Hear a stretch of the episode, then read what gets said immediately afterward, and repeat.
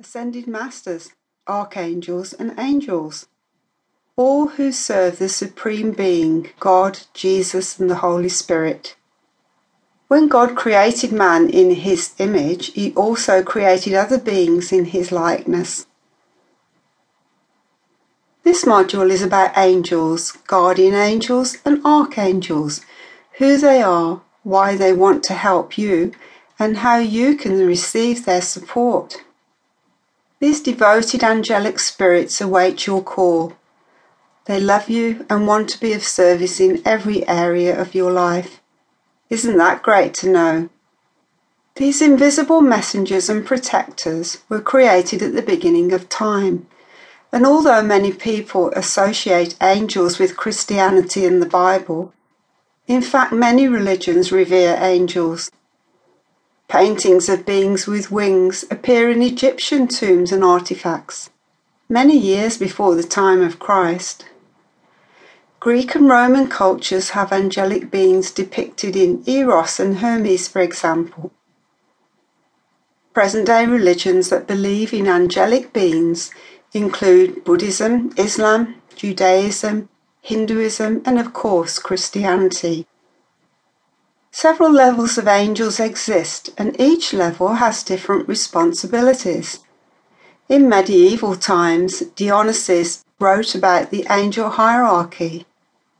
The nine choirs of angels consist of the seraphim, who sit at God's feet. Then the cherubim, who attend God and continuously sing songs of praise. Angels called the thrones roam the universe, attending to the creation of the cosmos. The dominions form a bridge between God and the lower angels. The virtues look after universal elements, including the stars, the moon, and the seasons. They're known for their ability to perform great miracles. Next, we have the powers, the warrior angels who protect against evil spirits. The principalities look over nations, cities, and towns.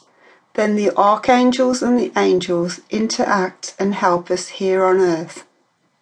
That's masses of angels. Probably angels exist in the billions or more, and they long to help the human race, that's you and me. Angels are never too distant to hear you. Author unknown. How angels help you. In past times, people communicated with angelic beings regularly but in today's hectic and scientific world, this practice has faded. God is disappointed when we rely on ourselves and forget to call for their help. He created these beings to be with us and assist us in our daily lives. The angels wait in anticipation to hear from you because they love you and feel compassion toward you. But they are forbidden to help except in particular circumstances unless you ask them for assistance. This is the law of free will, and they must follow God's law. Guardian angels assigned to you from birth can still act in emergencies, especially when your life's in danger. But in general, angels wait for you to ask. You're here on this planet to grow spiritually, and each decision you make or emotion you feel is part of that development. Angels won't interfere with your life purpose, but will assist your sacred growth. These divine beings won't judge your previous or future actions, whether right or wrong. They want to support and guide you in all circumstances. Angels always surround you awaiting your call. You're not alone in this world and you're not battling problems with no one to help. These constant and tender companions wait for an opportunity to intervene and change your circumstances for the better. God has given you free will, and therefore you have to make the first move. Call on the angels, and they will amaze you.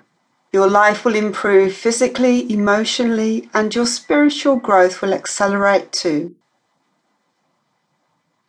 Messages from Crystal Crystal's my special angel who helps me write and.